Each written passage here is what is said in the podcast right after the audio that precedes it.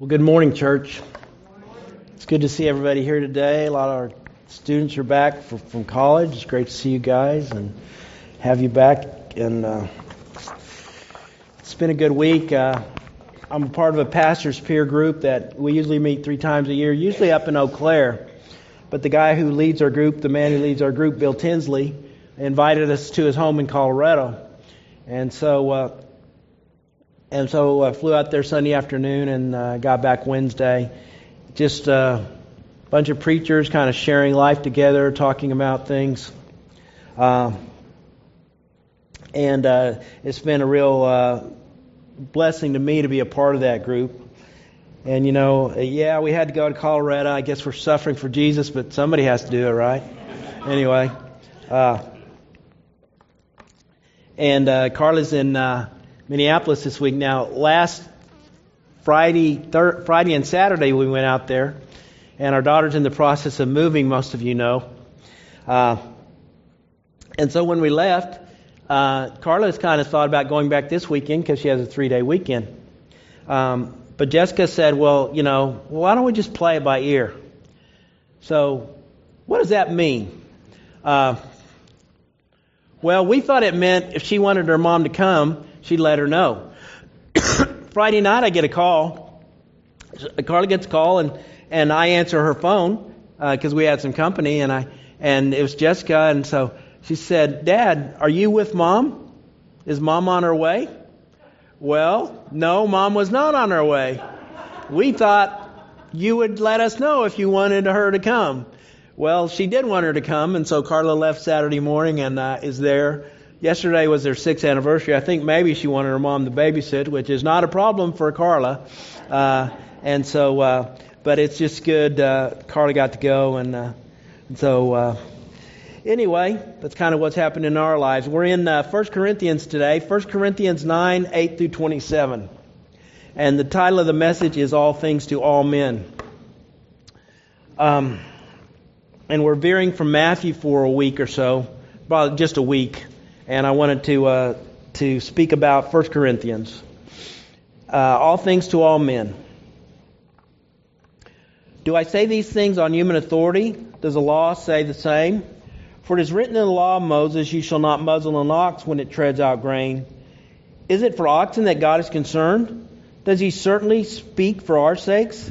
It was written for our sakes because the plowman should plow in hope and thresher thresh in hope of sharing in the crop. If you, we have sown spiritual things among you, is it too much if we reap material things from you? If others share this rightful claim on you, do we, do not we even more? Nevertheless, we have not made use of this right, but we endure anything rather than put an obstacle in the way of the gospel of Christ. Do you not know that those who are employed in the temple service get their food from the temple, and those who serve at the altar share in the, in the sacrificial offerings? In the same way, the Lord commanded that those who proclaim the gospel should get their living by the gospel. But I have made no use of any of these rights, nor am I writing these things to secure any such provision. For I would rather die than have anyone deprive me of the ground for boastings, of my ground for boastings. for if I preach the gospel, that gives me no ground for boasting. For necess- necessity is laid upon me. Woe to me if I do not preach the gospel.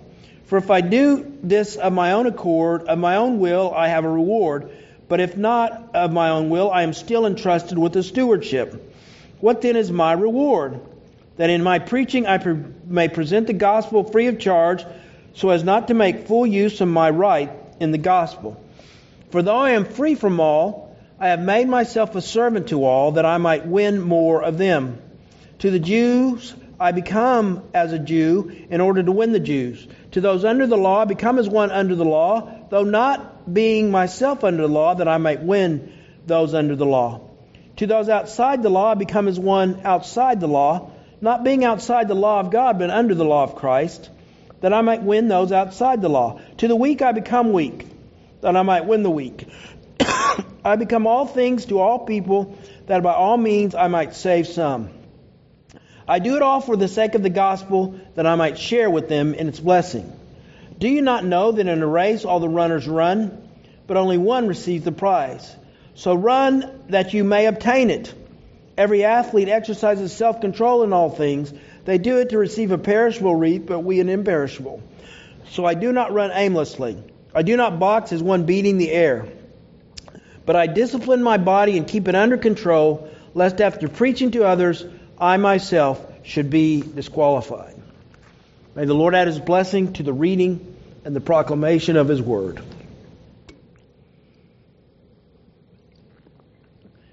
John Leonard Dober and David Nitschmann are names you may not readily recognize.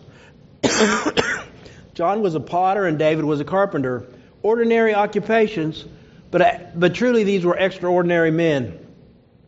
They are men who left the security of their jobs and families in Copenhagen to become the first Moravian missionaries in 1732. John Leonard Dober and David Nitschmann are unsung heroes.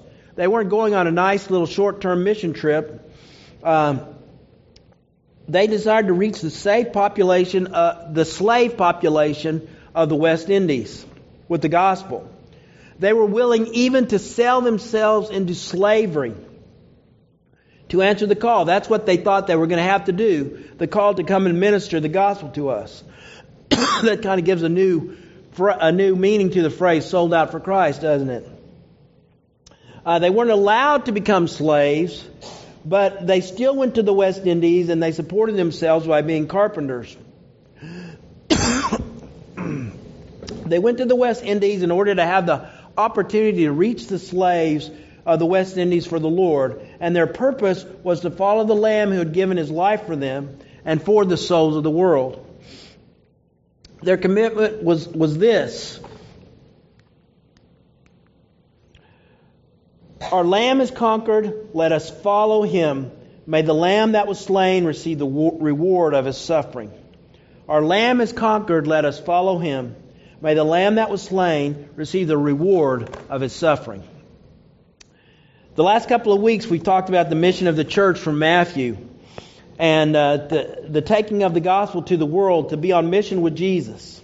We realize that this is a call to serve behind enemy lines in enemy territory, not giving in to fear or those who would distract us from this mission.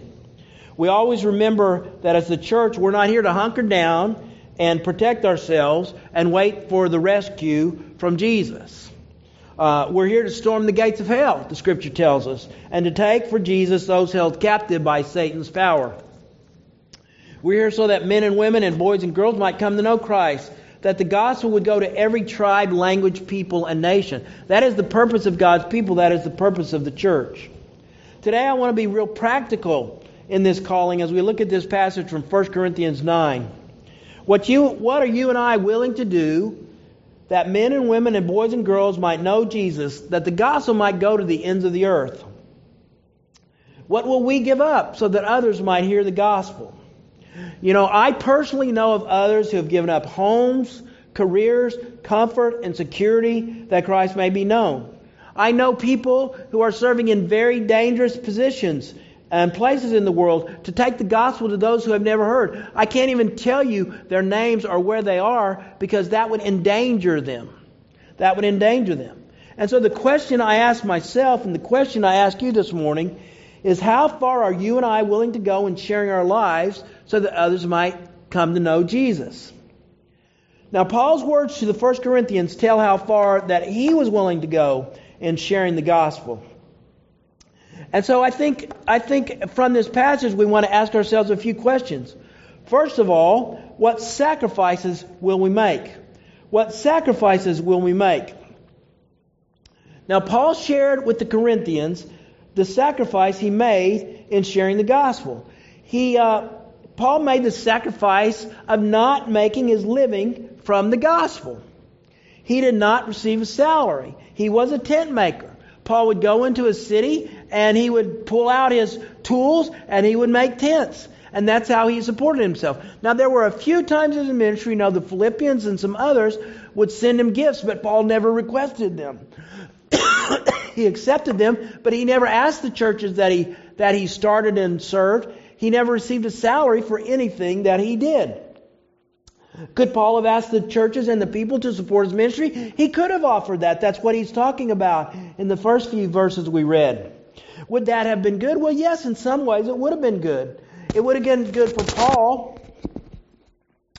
It would have been good for Paul uh, for, to have someone support him and for those who supported him. You see, not only is missions good for missionaries, but it's good for you and I when we support those who go to the ends of the earth. It's good. It gives us a worldview, and we should do that. However, Paul did not want anyone to accuse him of doing what he did for financial gain. You know, we live in a world and people look at all these TV evangelists and they think they're all in it for the money. And I'm telling you, I, I tend to agree with them on a lot of them. It does seem that they're in it for what's, what they can financially get out of that. And, and so in our day, we have to be very careful about the appearance of, uh, of, of sharing the gospel uh, in order to become rich or make a living. That's why Billy Graham, all through his ministry, had a board and had a set salary. Uh, that's why other people did that. That's why when we hear of a pastor making uh, five hundred thousand dollars a year or something, it just uh, it's just not. It just doesn't sit good with us. It doesn't sit good with me. Now I I don't want you to misunderstand me. I don't want you to keep me poor, you know. But but there is something about about getting rich, about about preaching the gospel for what's in it for you. And Paul said, I'm not, I'm just not going to take it. I'm just not going to take anything from anyone except, except a few gifts that he received from some of the churches in order that he might remove that obstacle in the minds of uh, people of the world. And Paul also said, I want to share, I want the reward of sharing the gospels without other, with others without any material gain for myself.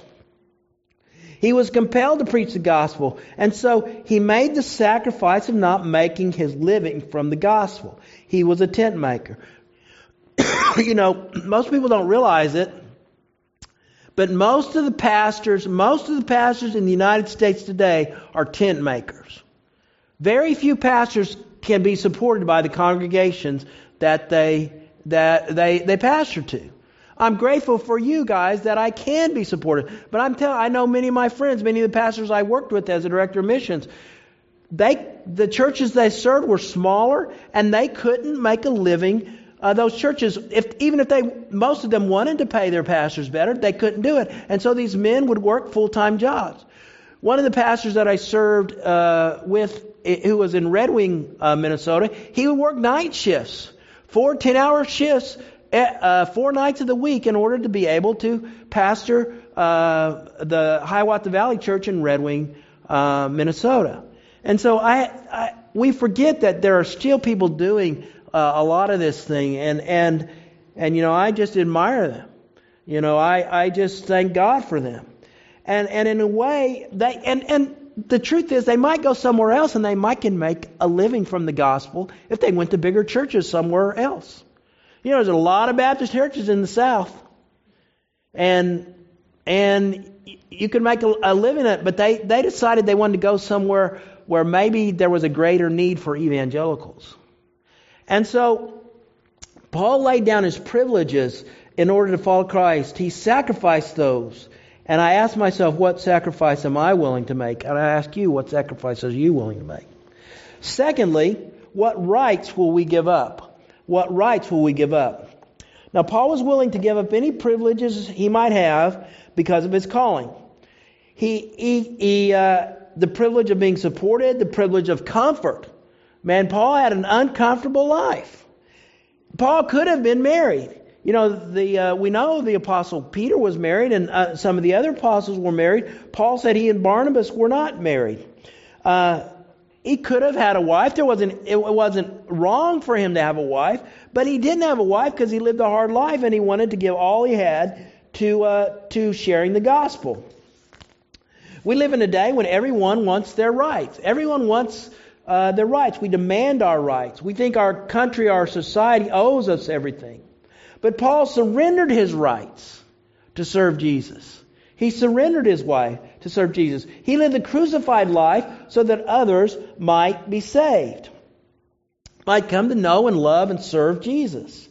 Under the inspiration, Paul wrote something that should be true of every one of our lives. I have been crucified with Christ, and I no longer live, but Christ lives in me. The life I live in the body, I live by faith in the Son of God who loved me and gave himself for me. Paul, Paul gave up certain rights in order to proclaim the gospel. Now, uh, I knew a young, I heard a story of a young man who was a, a member of a church, and he came out of Islam. He came, he, uh, he was, he came to Christ out of Islam, and uh, his church was a was a big church, and they were having this, uh, you know, kind of uh, picnic or something, and they were serving sandwiches, and and uh, and I think they were out of almost everything, and uh, but, but except ham. And so when he went there, he said, "Well, what do you've got?" And they said, "Well, basically we just have ham."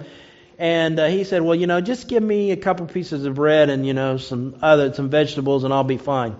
And one of the ladies there said, "Well, you know, uh, you know, you're you're a Christian now. You don't have to live by those dietary laws." And he said, "That's true. I don't have to choose to live by those dietary laws. But every time I go home uh, to the Middle East to see my father, he will ask me the question, will, have those infidels taught you to eat pork yet? And as long as I can say they have not, I can still be involved in the lives of my family. And so he said, I'm going to be involved in the lives of my family. I'm going to share my life with them. I'm going to seek to share the gospel with them. I'm going to forego the, the, the, uh, the right of being able to eat ham. That's what it's all about. We give up certain things in order that we might uh, be able to share better with others. We might be able to share better with others. So, what rights will we give up for, for uh, the gospel? Thirdly, what preferences will we for, forego? Paul said to the Corinthians, I will live like a Jew around the Jews, and I will live under the law. And I think he maybe is talking about the Pharisees when he says this I will live under the law as one under the law, so that I might win the Jews and those under the law. Paul says, I'll live like a Gentile without the law while around the Gentiles. I will, I will uh, live like the weak among the weak. Now, what's Paul telling us here? Is he some kind of jellyfish that just, you know, he never has any convictions about anything? Here's what he's not telling us He's not telling us that we should uh, change the message of the gospel. He's not telling us that. What he is telling us is that he adopted the cultural identity of those he was trying to reach. He adopted their culture. He didn't seek to preach his culture. Uh, he preached and proclaimed the good news of Jesus. Uh, that Jesus came to forgive and save and give life. Paul would overlook certain personal habits, cultural differences, even adopt those differences in order to culturally uh, be able to share the gospel with the, those who needed the gospel. He, uh, he, there are certain things he probably wouldn't talk about, certain things that he would talk about, in order to be able to, to bridge the gap and share with those who needed Jesus. As Southern Baptists, we, uh, we take up the Lottie Moon Christ, uh, offering for international missions every Christmas. And Lottie Moon inspired us. If you know her life, if you know, you ought to look her up sometime. Lottie Moon inspired us um, to give and pray and go and reach the nations. You know something Lottie Moon did that other missionaries of her day did not do? When she would go to China, she gave up her Western dress. She, she, she adopted the cultural preferences of those she was trying to reach, while other missionaries dressed as Westerners. And so she was effective in taking the gospel to many in China. Certain things that we do are cultural. They're things that we do as Americans that maybe if we go somewhere else, we don't need to do them. We need to let them go. Do we have anything, cultural things, American things, Baptist things, traditions, prejudices, annoyance, personal habits, political views that might hinder someone from coming to Christ? Are we willing to forego those preferences in order to help someone know Christ? You know, I know some people that won't go to a church because it's filled with a lot of right wing Republicans. Now, I'm not going to tell you whether you should be a right wing Republican or a left wing Democrat. I'm not going to tell you that. But I'm telling you, if you always share your political views and your preferences, that will hinder you from being able to share the gospel with others. That will hinder you from being able to share the gospel with others. And I want to tell you, what's more important is that people would come to believe in Jesus. If you think some political party or some president's going to save this country, is going to is going to bring in the kingdom of God, you're wrong. It's not going to happen. It's never going to happen. It's never going to happen. So we need to preach Jesus. We need to preach His truth and His ways. And we need to be careful that our own political views and our own cultural views do not, do not hinder others from, uh, from hearing about Jesus from hearing about Jesus. Um, we should be careful in Christ's church not to emphasize our preferences. We should not major on minor things that might drive people away from Jesus and His church. And we have to ask ourselves if people would come with obnoxious habits or political views that are opposite of ours or outlandish dress, will we seek to ignore those things? Will we will seek to love them and tell them about Jesus?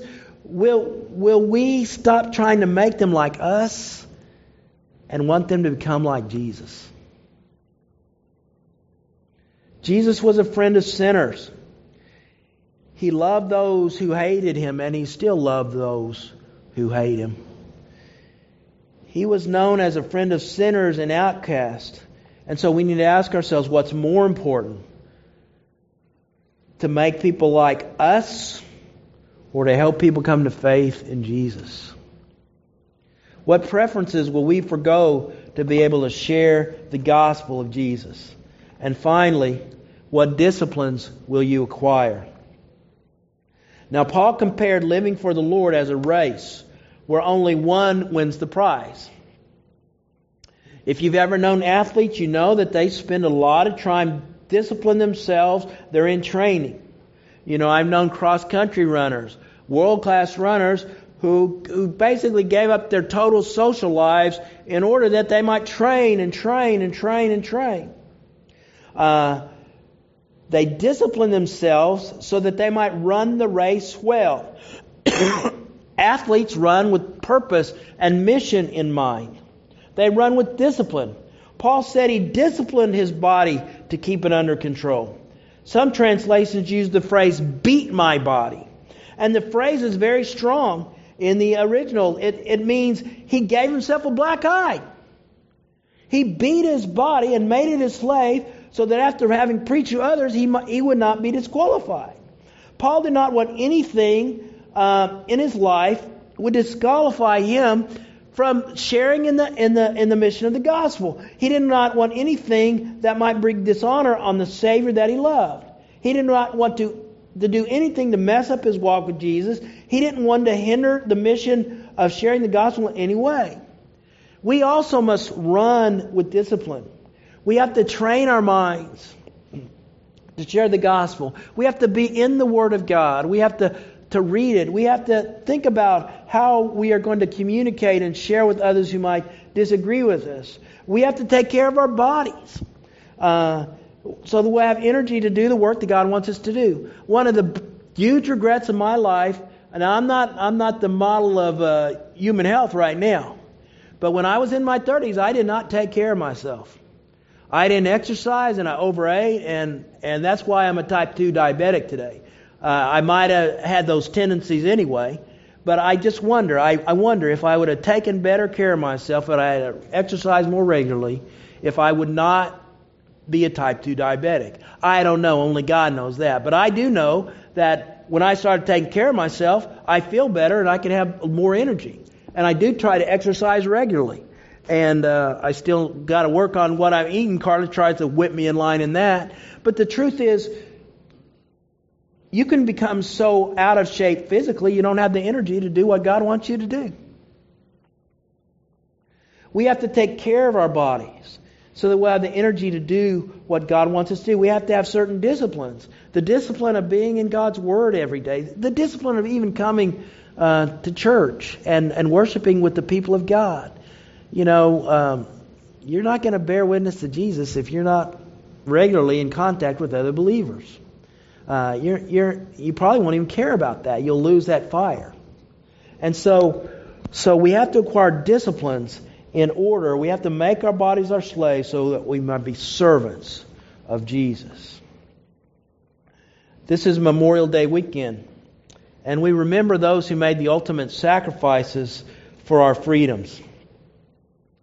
We remember those who trained and gave their lives for our nation. In particular, I think of, a, an, of an active duty soldier that was a, that was grew up in my church in Iowa, and uh, and his family was a part of my church. I taught him in Sunday school, and in 2012, uh, he was killed in Afghanistan, and I conducted his funeral. You know, Brandon was not a superhuman person, but he was a young man willing to make sacrifices to defend our country and our freedoms. And so I asked myself, am I willing to make sacrifices, forego rights, give up preferences, discipline myself for the cause that's more important than defending the freedoms of our nation, for the cause of the gospel? Will you and I do so that others might know our Savior who loves them enough that He sacrificed His life for their salvation and forgiveness? How far are you and I willing to go in sharing our lives so that others might come to, come to know Christ? Will we be a part of His church on mission with Jesus so that the Lamb that was slain will receive the reward of His suffering? Let's pray together. If you're here today and you don't know Jesus, I said this at Brandon's funeral and I'll say it again. You're not well, you're not ready to die uh, for our nation or for anything else if you're not if you're not right with God and ready to meet your Savior. He loves you. He died for you. He he came to give you eternal life and purpose in life and meaning in life. He died so that all of your sins forgive, can be forgiven. And He rose again, and He will enter your life and save your soul today. Would you give your life to Christ? Is He knocking at the door of your life? Would you say yes to Jesus? Maybe for the first time, yes. Jesus, I'm tired of living for myself. Jesus, I want to live for you. I want to be on mission with you. I need forgiveness that only you can give. If you've never done that, will you give your life to Christ? Believers, is there something that God might be leading us to do specifically that that we need to do in order to share the gospel with others? Maybe it's just maybe it's just begin to to try to build relationships with others across the road or in our in our work. Maybe it's maybe it's something else. God can be calling. God calls people in the midst of life to, to go places and to do things that they never thought they'd do. Whatever God is leading you to do. I want to say this in all sincerity. Nothing you give up for Jesus is really a sacrifice. Whatever it costs us to follow Jesus and be on mission with Him, it is absolutely worth it. It is absolutely worth it. Uh, I think Kathy and uh, and I think it's Damon. Is it Damon are going to be back there? If you need to pray with someone, talk to someone about anything that that the Lord has spoken to you about today, they'll be back there to, to uh, pray and help you. Father, we love you, and Lord, I pray that that I would not just be preaching a sermon, but I pray that this these things would be true of my life. That I'd be willing to do to be all things to all men, that by all means I might save some. That I'd be willing to sacrifice that the gospel might go around the world. Lord, I just pray that you'd help us to truly do these things. I pray that you'd help me. I pray that you'd help every other person. I pray if there's anybody here, Lord, that never has given their life to Jesus. Lord, I pray that they'd see that, that Jesus is life and living for Him is life and being on mission with Him is life. I pray that you'd work in their lives in a mighty and miraculous way to give life to those who do not yet have life. Lord, draw us to yourself. Let us live for the glory of your name alone. It is in Jesus' name I pray. Amen.